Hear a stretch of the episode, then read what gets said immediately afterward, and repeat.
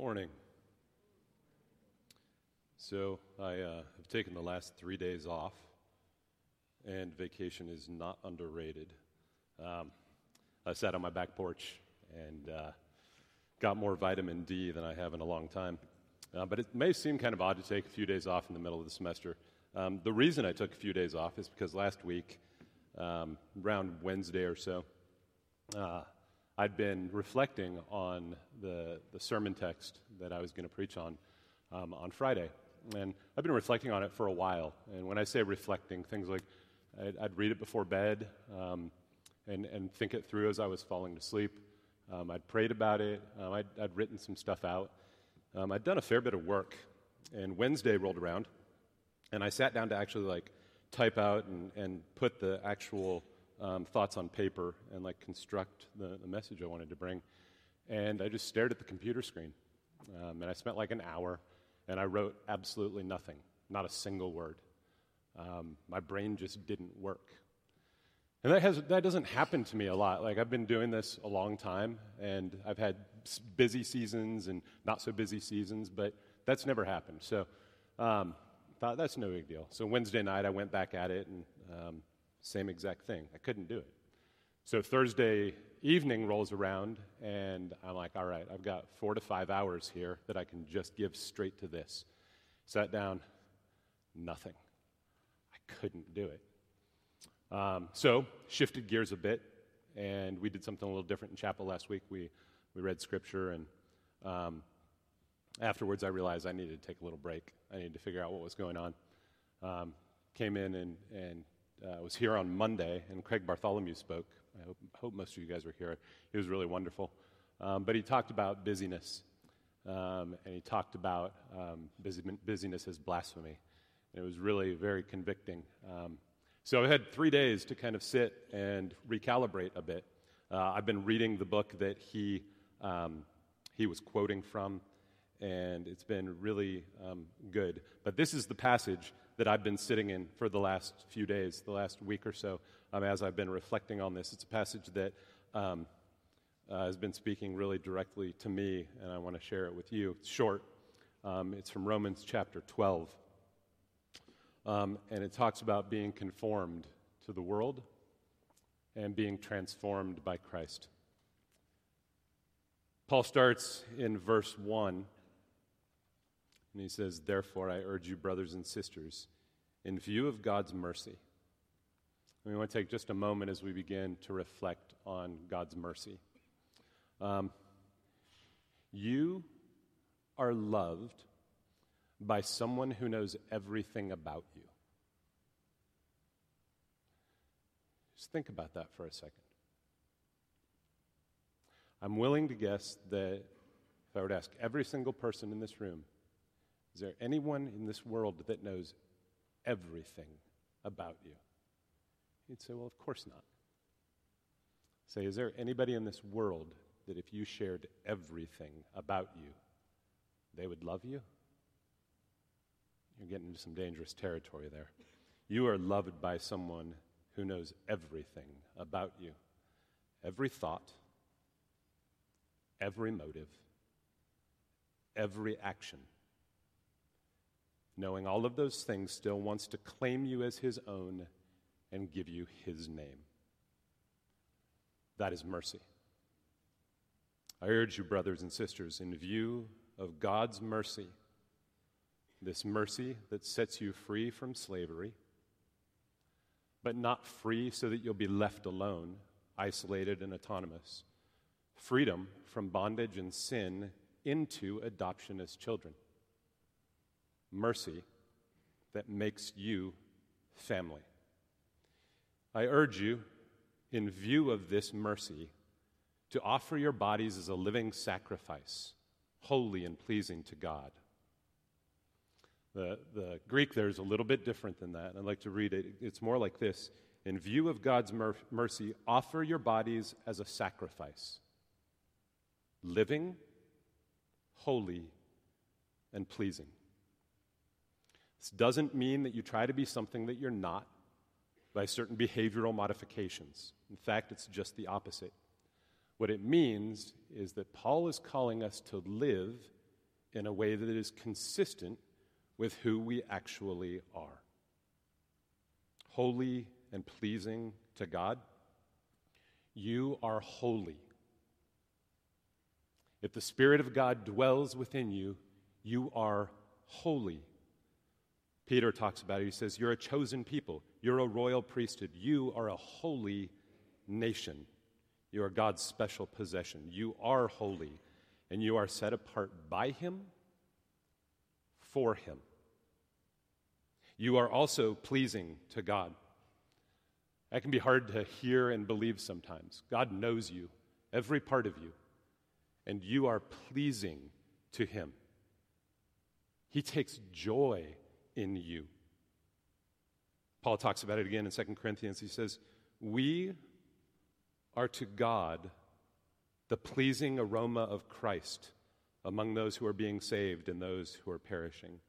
You bring joy to the Father as his child. And then this last piece offer your bodies as a sacrifice, offer your whole self as a sacrifice, holy, pleasing, but then living. Most sacrifices, I'm sure you know, are, are killed when they're offered as the sacrifice. But with Christ, it's different. Instead, Christ became the sacrifice that was killed for us so that we might be alive in Him, that we might have everlasting life to look to. But there's another sense that Paul is using here when he talks about living. It's a deep theological sense. And it's this that when you live consistent with who you are that God has made you to be, it is only then that you are truly living. Now, hear that for a second. It is only when you are living consistent with who He has redeemed you and created you to be that you are truly living, that you truly know life. It's very different than existing. This is a life of fullness and abundance that God calls us to and offers us as a free gift in Christ. And then Paul adds, This is your true and proper worship. We talk so much about worship.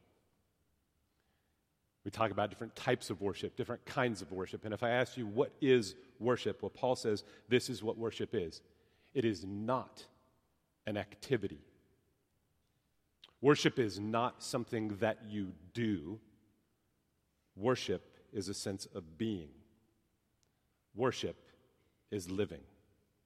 Living in light of extended mercy and living in sight of grace. That is true and proper worship. It is how you and who you are, not what you do. But then there's also this reality that I think it's important for us to remember. And it's one that doesn't um, really sit well, oftentimes, with our sort of uh, individu- individualistic Western mindset. Um, you do not belong to you. I am not mine. Paul talks about it in 1 Corinthians. Do you not know that your bodies are temples of the Holy Spirit who's in you, whom you received from God. You're not your own. You were bought at a price. Therefore, honor God with your bodies. Now, in 1 Corinthians, Paul is talking specifically about sexual immorality, but the grounding principle is this you are not yours. You've been purchased for a price, but you've been purchased not to be owned. You have been purchased to be freed. And Paul elaborates on what that means. What does it mean to be free? He says, Do not conform to the pattern of this world, but be transformed by the renewing of your mind. Don't conform, but be transformed. Conformed to the pattern of this world that you once belonged to be transformed by the renewing, the making new of your mind consistent with the world that you're now a citizen of. Don't be conformed to the ways of the world that wants to enslave you, but instead be transformed by the one who bought you and set you free. Now, notice this, and this is really cool. The nature of the actions is different. Do not conform You are the agent. You are the one doing the action. You are the one conforming. But instead, be transformed. Be transformed is different. You are allowing the action to take place. You are not the agent of the action. The Spirit is the agent that acts. You are instead choosing and allowing the action to happen within you. So, conforming ourselves to the pattern of the world is really molding ourselves to the heart and the actions of the world. And we can do it in so many different ways. Um, three of them I've been thinking of lately. Um, I mentioned that I took a few days off. Um, and I'll tell you why I couldn't think. Because I had simply gotten too busy. Now, I don't say that by, by mark of um, importance. I had gotten too busy. Um, for a while, my schedule had been 8 to 5, 8 to 5.30, somewhere in there, of meetings all the way through. And with these chunks of blocks of writing in between. So I'd meet, meet, do things, do things, work, work, work, and then all of a sudden I, I shifted gears to write and reflect and devote and I finally just stopped being able to do it. Now, Craig Bartholomew talked about it. I want to read the quote because the world is busy. And we can be conformed to the patterns of the world, and I found myself conforming to the pattern of busyness. But listen to what Eugene Peterson in The Contemplative Pastor says about this. Now, he's talking about pastors, but I think we all hear this as believers, right? The word busy is the symptom not of commitment, but of betrayal. It is not devotion, but defection.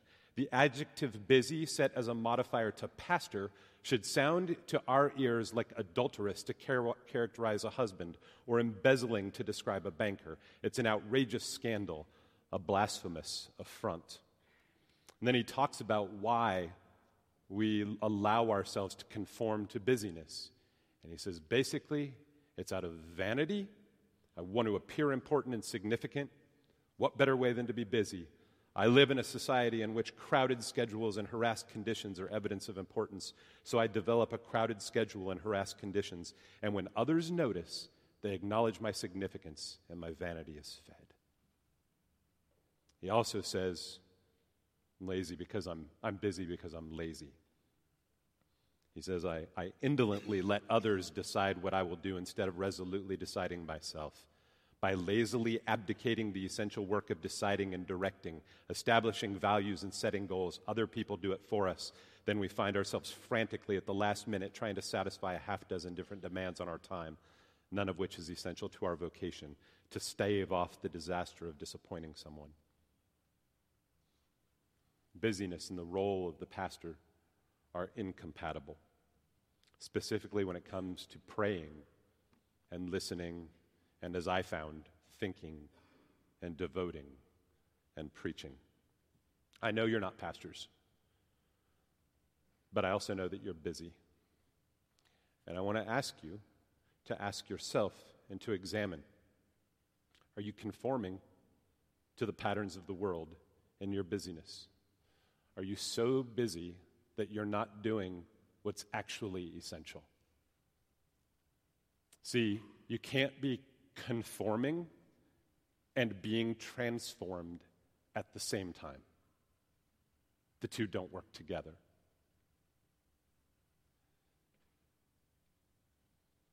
Second thing I've been noticing, second pattern of the world that I've been thinking on, is the pattern of distraction.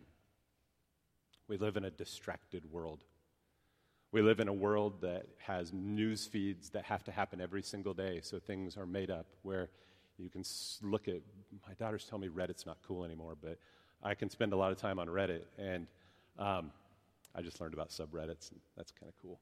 Um, but, right, we're, we're, we're constantly distracting ourselves with whatever the thing may be.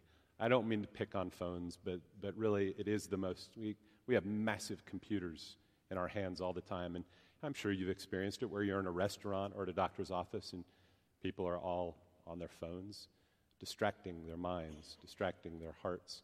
But I saw it in a way last week that was really interesting. I was in the back of chapel because the front couple of rows were full, and I was back there and I was listening, but I was also kind of watching you guys.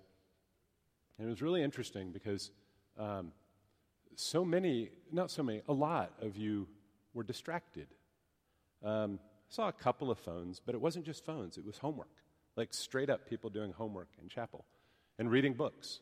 Like just reading books. And it didn't make me angry at all. Like there was no anger. It really just made me kind of sad that we're conforming ourselves to the patterns of the world, that we're not allowing ourselves to be present. Present with one another, or in this case, present with what the Lord is hopefully trying to speak through the person up here to us. And that's such a choice that, that people choose to make. Like, to believe that 20 minutes of homework is more important than hearing what God might be speaking to you is being and choosing to conform to the patterns of the world. Finally, last thing I've been thinking about is, is the self focus of the world. The world is a busy, distracted, self focused place. Um, I don't think we need to um, press into that too far because I think we know how self focused we are. But what I mean specifically by self focus is this it's doing what you want to do without regard for God or others. The hunter behavior is a great example. Um, simply doing what you want to do because it's what you want to do, with no regard for what the Lord might want you to do or how it's going to impact other people. Um, the spray painting on campus kind of reminded me of the same thing. Um, simply behavior of what I want to do because I want to do it without any thought of the fact that it's probably going to take like really kind, sweet, loving people 20 to 30 hours to scrub it off because you simply wanted to do it. Um, Self focus. Self focus doesn't have to be external and everyone sees it, it's silent as well. We know that it infects every single one of us, but it's not what we're called to do because it's not who we are. Instead, we're called to be transformed. And that may seem impossible to have your minds transformed, the renewing of your minds. But it's not at all impossible. In fact, it is exactly what Paul was talking about before. Simply reminding us to actually live in a way that is consistent with who we already are. If I ask you, whose mind do you have? There's a right answer. You have the mind of Christ. You have the mind of the risen Savior, Jesus Christ. Listen to Paul in, Corinthians, in 1 Corinthians, he's talking about it.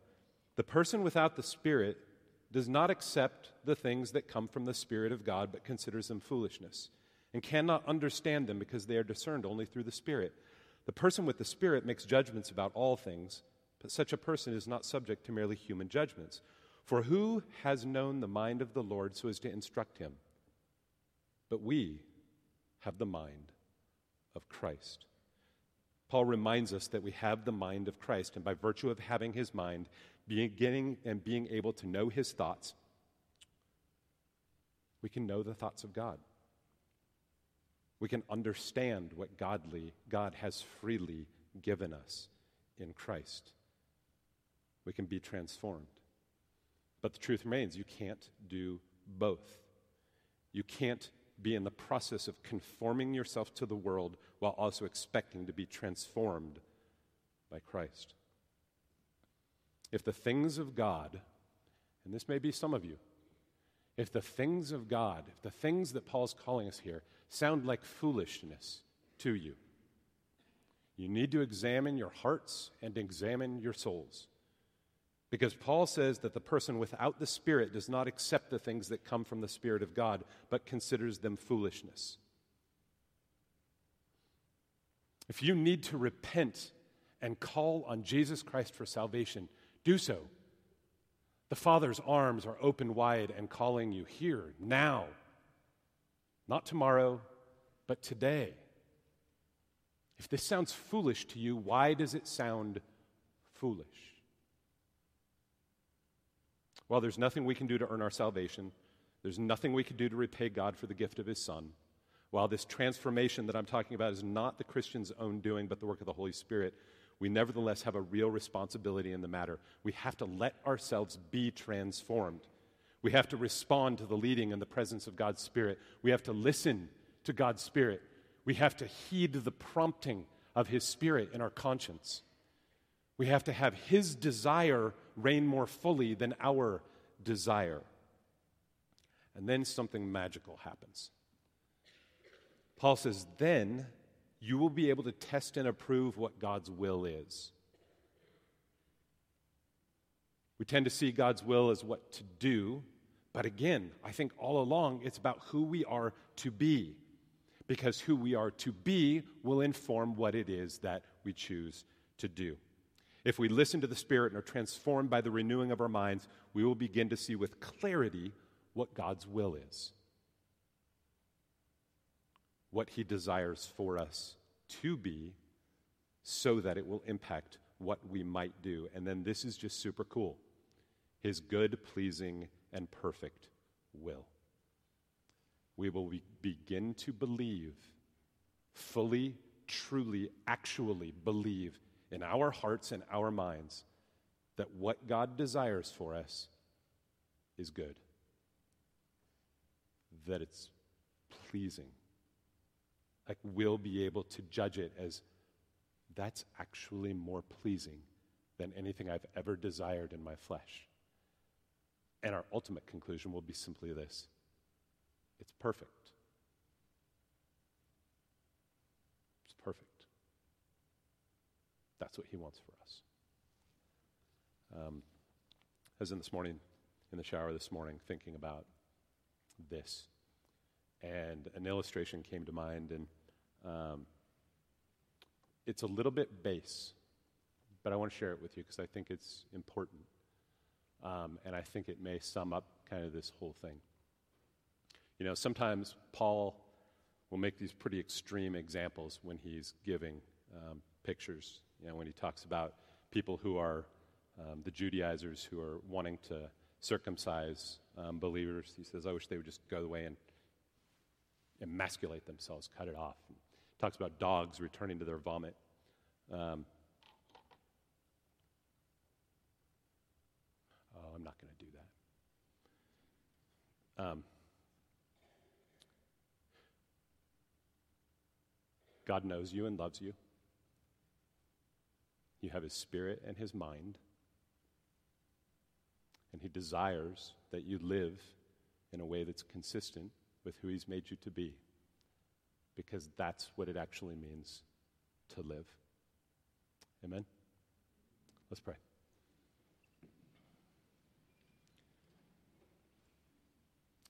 Father, we thank you for your mercy to us. We thank you that it is far more magnificent than we can even fathom. We thank you for the gift of your Son, Jesus Christ, who is far more magnificent than we can imagine.